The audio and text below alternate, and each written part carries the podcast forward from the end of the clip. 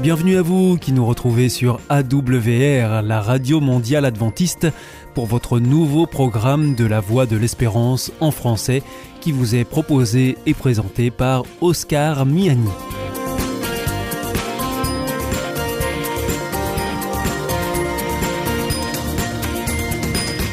C'est donc parti pour les 30 prochaines minutes ensemble. Merci de votre fidélité à la Voix de l'Espérance. Vous êtes toujours plus nombreux à nous écouter sur les ondes aussi par Internet ou encore grâce à votre téléphone. Euh, d'ailleurs, je vous rappelle tout de suite les numéros qui ne sont absolument pas surtaxés. Alors si vous voulez nous écouter avec votre téléphone depuis la France, eh bien vous composez le 01 80 14 44 77. Si vous êtes en dehors de France, vous ajoutez le 00 33, puis vous faites le 1 80 14 44 77. Et puis si vous voulez nous écouter depuis les États-Unis, eh bien vous composez le 1 712 432 9978. Aujourd'hui, nous vous proposons dans notre programme votre rendez-vous santé avec le docteur Jean Lincey. Ensuite, nous retrouverons la chronique Un air de famille. Et pour finir, un temps de réflexion avec Pierre Péchou pour Vers d'autres cieux. Mais tout de suite, pour commencer, voici Sentez-vous bien.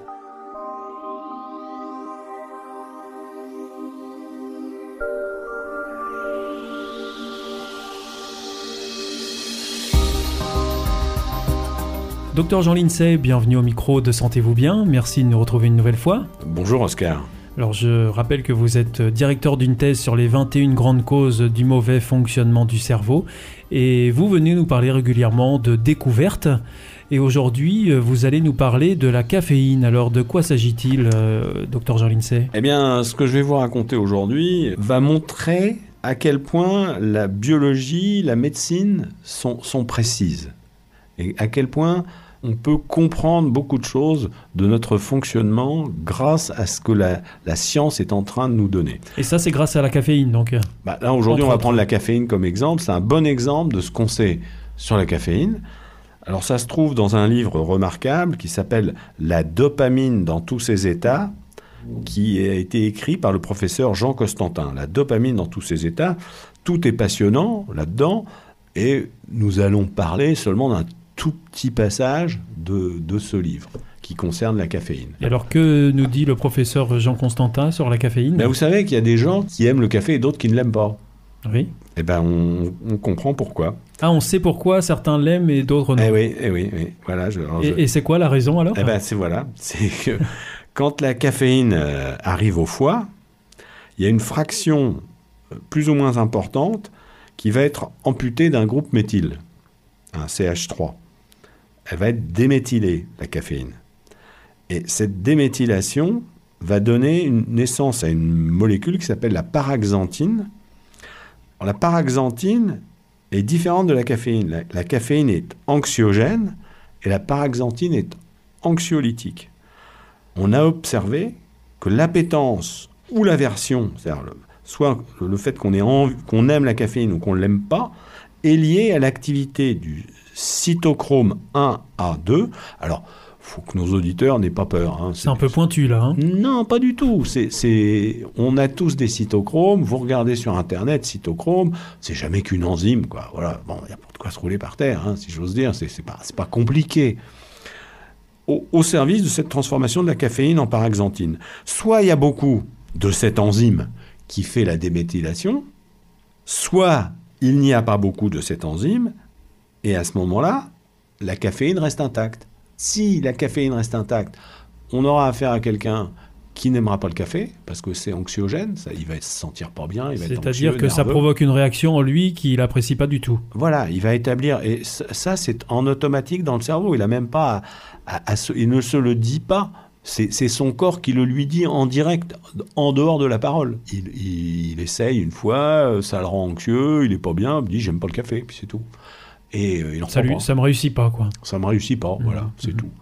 Et euh, à contrario, si euh, il a de cette enzyme, la cytochrome, ça va lui provoquer une, une, anxiolyse. C'est-à-dire que euh, ça va lever l'anxiété, il va se sentir détendu, il va se sentir bien, donc il va aimer le café. Et donc, euh, boire du café quand on le supporte mal, c'est mauvais pour la santé ou ça change rien Alors au final que vous le supportiez ou pas, de toute façon, il y a une dose maximum de café qu'il ne faut pas dépasser, au-delà de laquelle on a ce qu'on appelle du caféinisme c'est-à-dire tout un tas de symptômes, euh, nervosité, mauvais sommeil, et cette dose est fixée à 1 gramme euh, par jour. Ça représente combien de café Bah, par si jour voulez, ça un gramme une dizaine de, de petits cafés. Quoi. Ça- on l'atteint très vite dans le monde moderne parce qu'il y a de la caféine non seulement dans le café, mais il y en a dans le thé, il y en a dans le chocolat, il y en a dans toutes les boissons euh, sucrées, euh, Énergisante énergisantes ou pas, ce qui fait que les gens peuvent rapidement arriver à- à- au seuil, sans compter qu'il y a la variabilité individuelle. hein.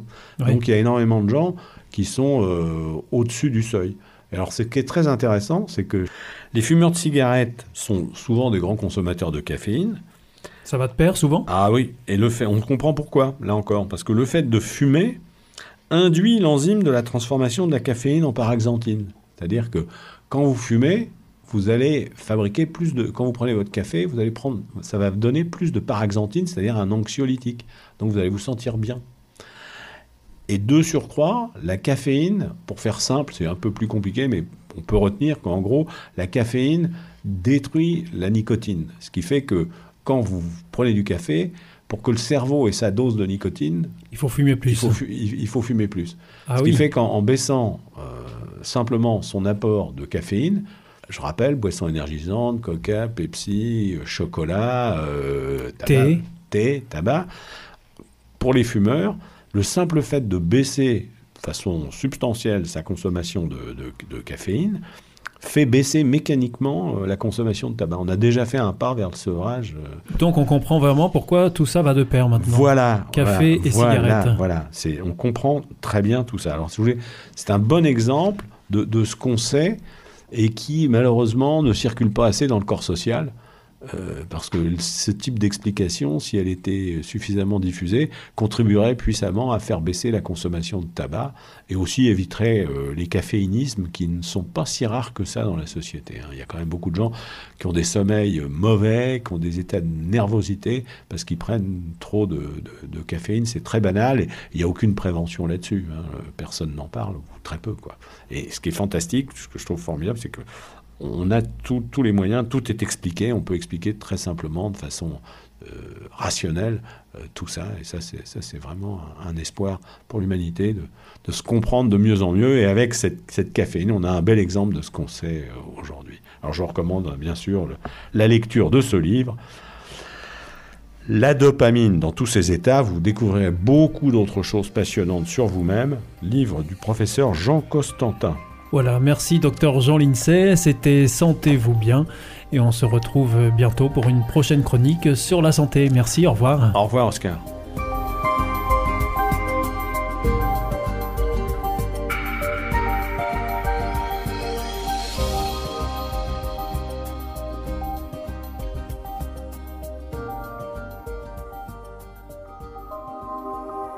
Vous aussi, votre santé vous intéresse? Alors si vous souhaitez en savoir plus, demandez-nous l'ouvrage Santé et bien-être des éditions Vie et Santé. Nous aurons le grand plaisir de vous en adresser un exemplaire gratuitement sur simple demande de votre part à france.awr.org.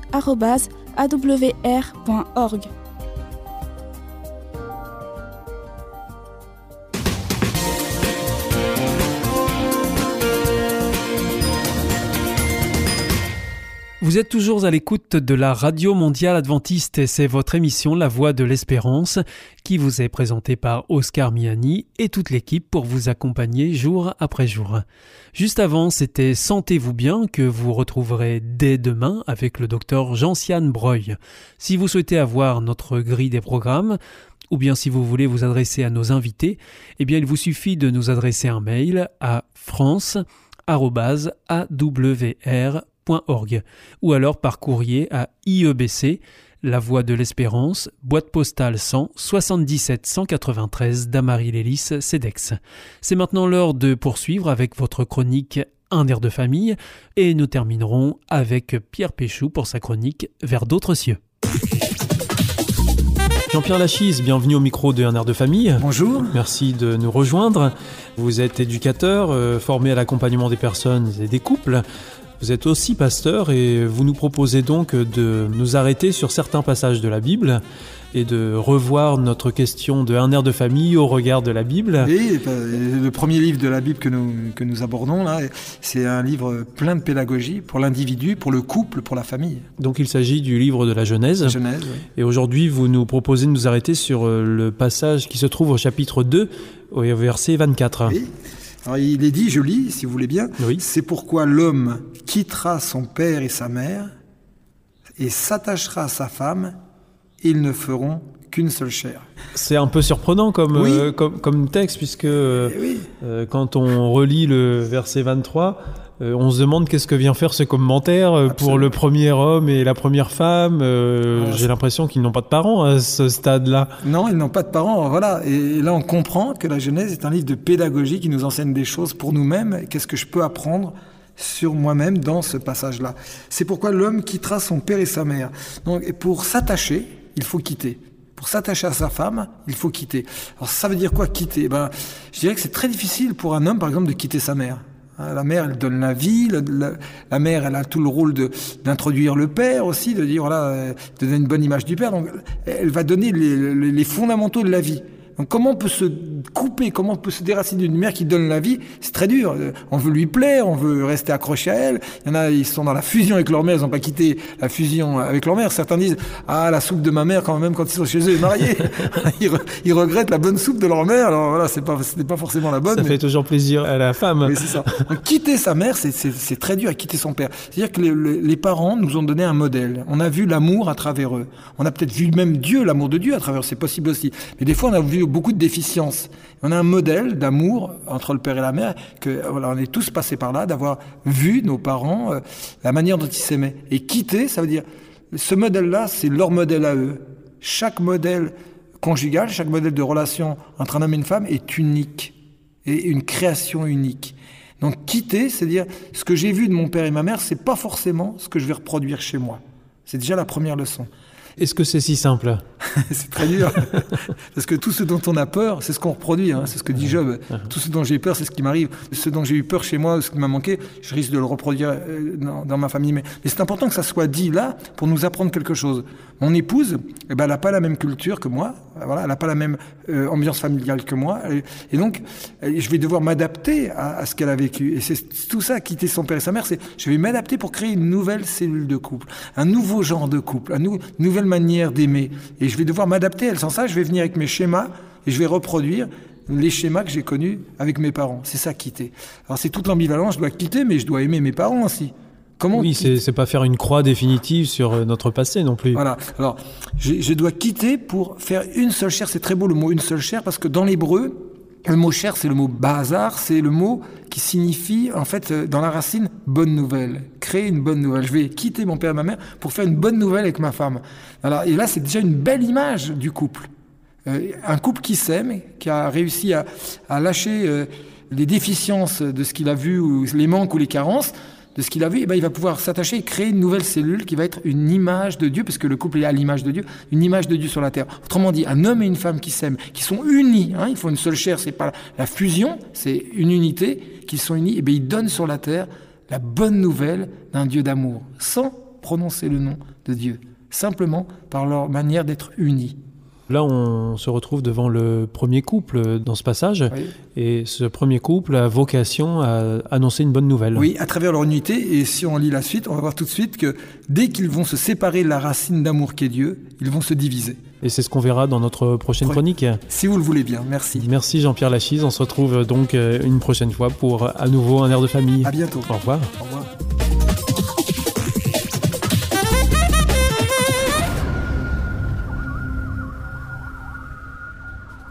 Hier ist Adventist World Radio, die Stimme der Hoffnung. Questa è la radio mondiale avventista. La voce della speranza.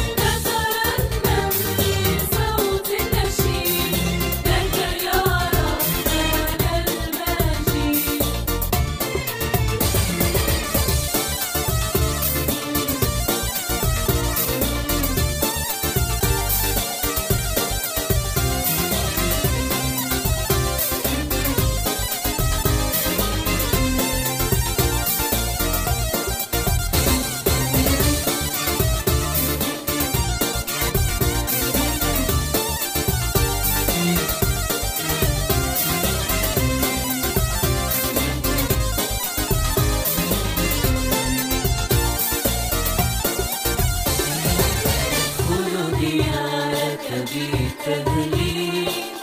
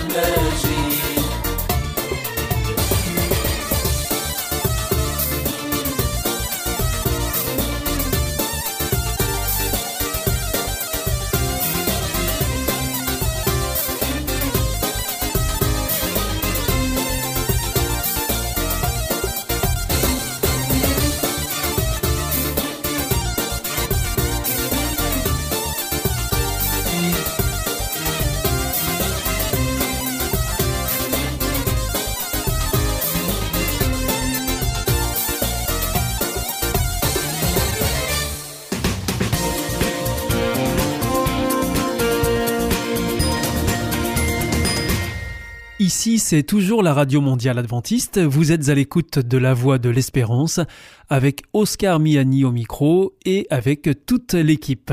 Je vous rappelle que vous pouvez nous écouter sur les ondes, sur Internet aussi, www.awr.org ou encore par téléphone.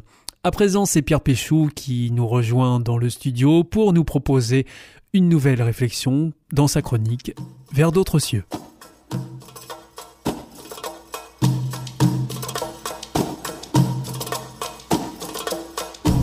Pierre Péchou, bienvenue à ce micro. Bonjour Oscar. Merci de nous rejoindre régulièrement pour partager euh, vos réflexions avec nous. Je rappelle que vous êtes pasteur et conférencier. Aujourd'hui, donc, euh, vous avez sélectionné un texte qui se trouve dans la Bible. C'est le deuxième livre des rois au chapitre 4, versets 1 à 7. Et il y est question du prophète Élisée qui secourt une veuve. Alors, comment est-ce que euh, le prophète Élisée intervient dans cette histoire? Alors le prophète Élisée va intervenir parce que euh, cette femme fait une démarche auprès de lui. Triste situation, je vous lis le début du texte. Elle parle au prophète et lui dit Mon mari, ton serviteur, est mort, et tu sais qu'il craignait le Seigneur. Or le créancier est venu pour prendre mes deux enfants et en faire ses esclaves. À l'époque, pas de système social euh, pour aider les personnes en difficulté. Cette femme se retrouve veuve, elle a deux enfants, mais comme son mari avait des dettes, eh bien les enfants vont être serviteurs des créanciers jusqu'à remboursement de la dette. C'était de cette manière-là qu'on payait sa dette. Oui, mais faut-il encore pour la femme pouvoir subvenir à ses besoins en attendant le retour des enfants? Donc elle est euh, en danger de mort en fait. J'aimerais, Oscar, que nous puissions euh, nous mettre à la place d'Élise un moment, dans la situation en fait où quelqu'un vient nous voir parce qu'il a besoin d'une aide importante, parce que sa situation est très difficile. Je pense que notre réflexe à chacun d'entre nous serait euh, de demander à la personne ce dont elle aurait besoin. Oui, en général, euh, c'est de cette manière-là qu'on pratique. Et c'est tout à fait louable. Oui. Euh, nous, nous prenons conscience de la difficulté et nous voulons aider la personne. Donc la question serait de quoi, euh, de quoi avez-vous besoin, de quoi as-tu besoin? Et là, ce qui est très intéressant dans, dans cette histoire, c'est que la question d'Élisée n'est pas qu'est-ce qui te manque, Euh, qu'est-ce que je vais pouvoir moi te donner, mais la question d'Élisée est la suivante qu'est-ce que tu as? Effectivement, c'est surprenant. C'est surprenant et ça va nous faire découvrir une facette de Dieu euh, très très intéressante. Euh, Élisée va faire comprendre à cette femme que malgré sa détresse, elle a quelque chose. Et avec ce qu'elle a, Dieu va intervenir sur ce qu'elle a. Ce texte va nous présenter un Dieu qui est le Dieu de la surabondance.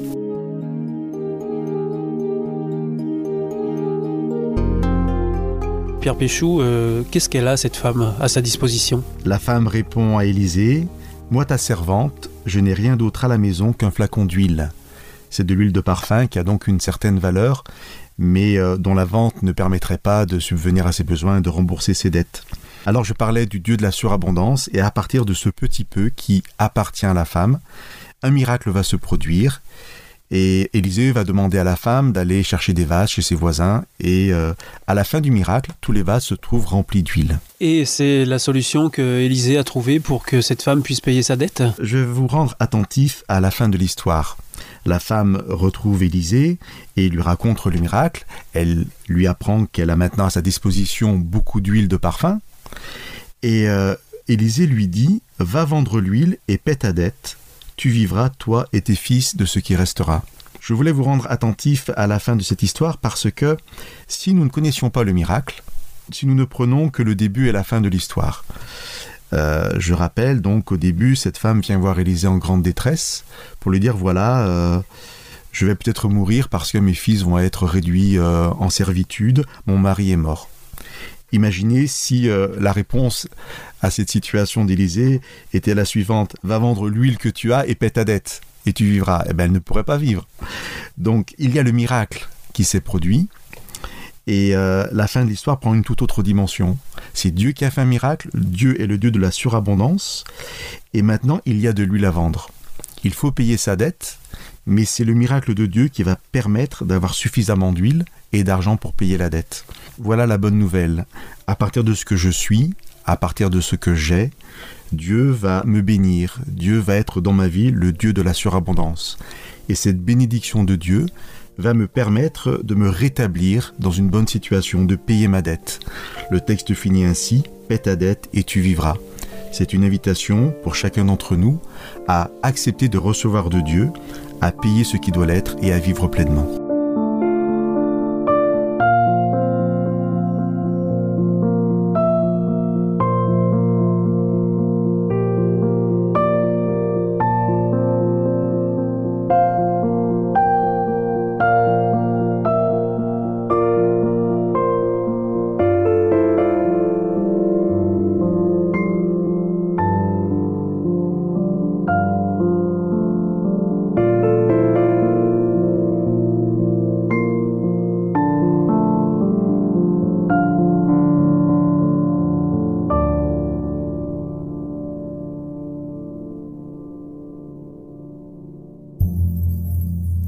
De l'amour. Est-ce un nouveau film? Non, c'est le nouveau cours de l'IEBC. IEBC.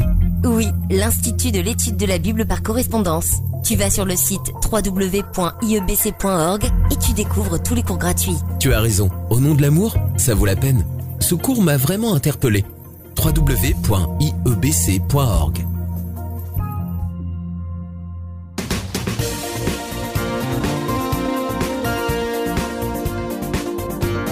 Notre émission est maintenant terminée. Vous étiez à l'écoute de la Radio Mondiale Adventiste et c'était La Voix de l'Espérance. Je vous donne rendez-vous dès demain. Je vous souhaite une très bonne continuation à tous. Que Dieu vous bénisse. À demain.